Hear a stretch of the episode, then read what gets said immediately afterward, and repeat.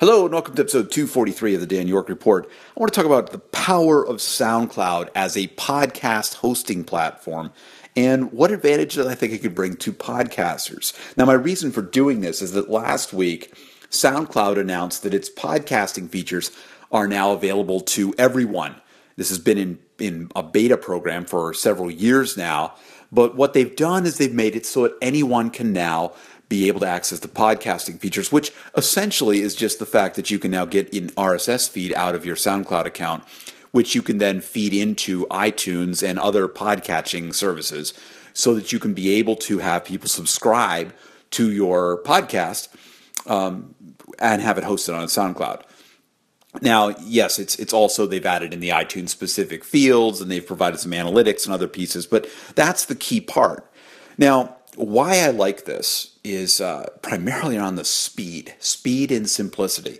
Now, I started actually three years ago in May 2012 with trying to figure out what SoundCloud could be used. Over time, this evolved into this series of episodes, what I called the Dan York Report for lack of any other name I could figure out after trying for quite a long time to try to give it some other brilliant name. But failing that, TDYR, as I call it, is the way, the tool I'm using for experimenting with SoundCloud and working with that.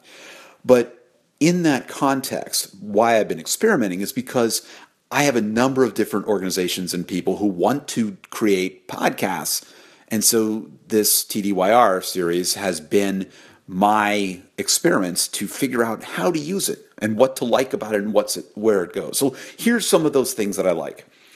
The first, number one, is just the speed and simplicity of creating and sharing podcasts.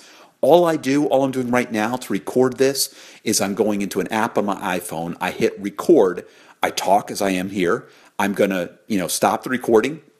I'm going to hit a button to share that out and then I'm going to enter in a title, hit the thing and boom, that's it. It gets uploaded to SoundCloud it's then shared out through the RSS feed. It's also shared out through social media to Twitter, Facebook, Google Plus, all of those things. It goes out just automatically like that. That's all I had to do. You know, hit the button, record, publish. That's it. That is rapid audio content creation at its finest. Now, this is just a raw you know show. I'm not doing any kinds of intros and outros. I'm not doing any kind of post production or editing. I'm not doing any of that to go and do this particular show. Now for other shows that i want to do i'm going to use a slightly more complex tool chain okay? Because i am going to have something in there that lets me go and put an intro and outro in there. I'm going to do some editing of pieces that i don't want to have.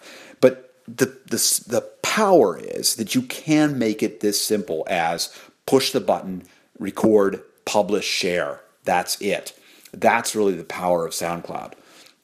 Now, added to that is the fact that you have many, many applications that will share and upload to SoundCloud. SoundCloud is used at, for musicians and for so many people out there. And so all of these mus- musical apps have a share to SoundCloud, upload to SoundCloud, something like that. And all of these different audio apps do that.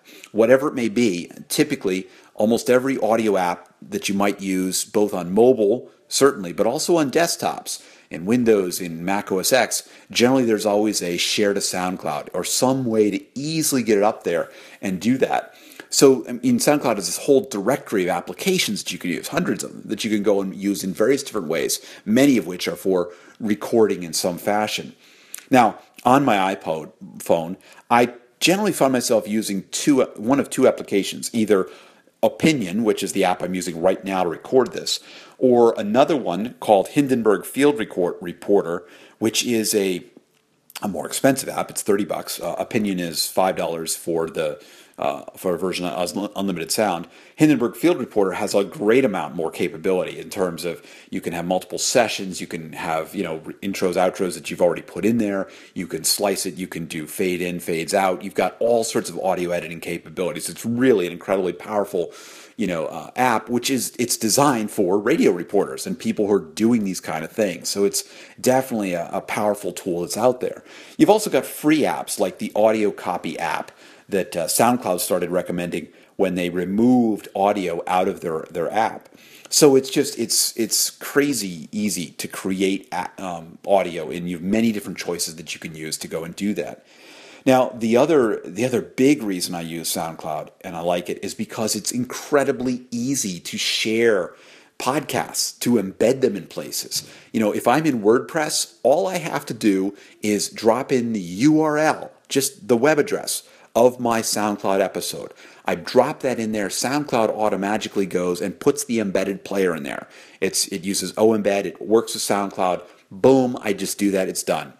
Uh, the Wire app on mobile or desktop that I've talked about for communicating in voice and chat between people, I drop in a URL there for SoundCloud.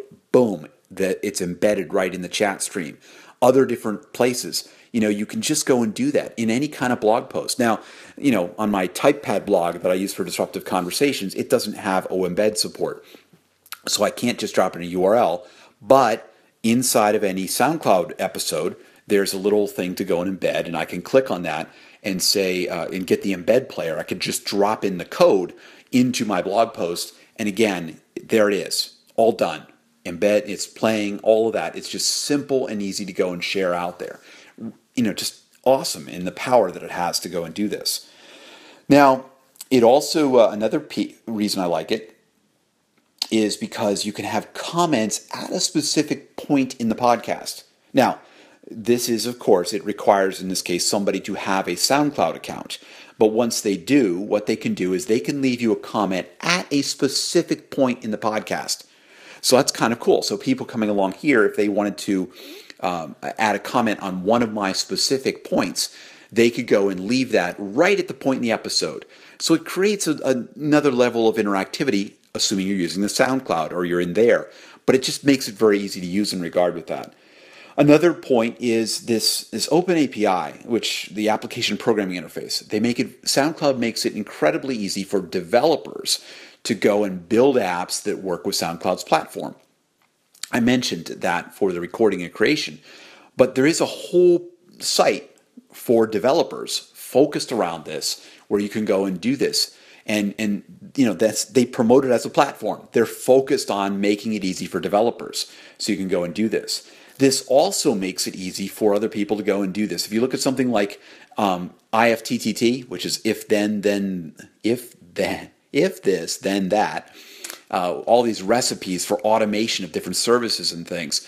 You know, SoundCloud is right there. There's many many pre-baked recipes that let you go and say, you know, if a new SoundCloud episode is published, you know, put this out onto my WordPress blog or put this into my you know, Facebook feed or into LinkedIn or whatever else. So you can further, you know, add to that automation and that distribution and the pieces that are out there.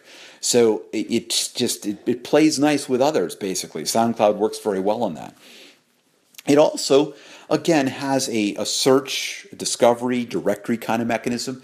People can follow you on SoundCloud and be able to see your latest episodes you know, likewise now with this podcasting component, they goes out to all of the various different podcast uh, directories and podcast searches and iTunes and everything else that you can use.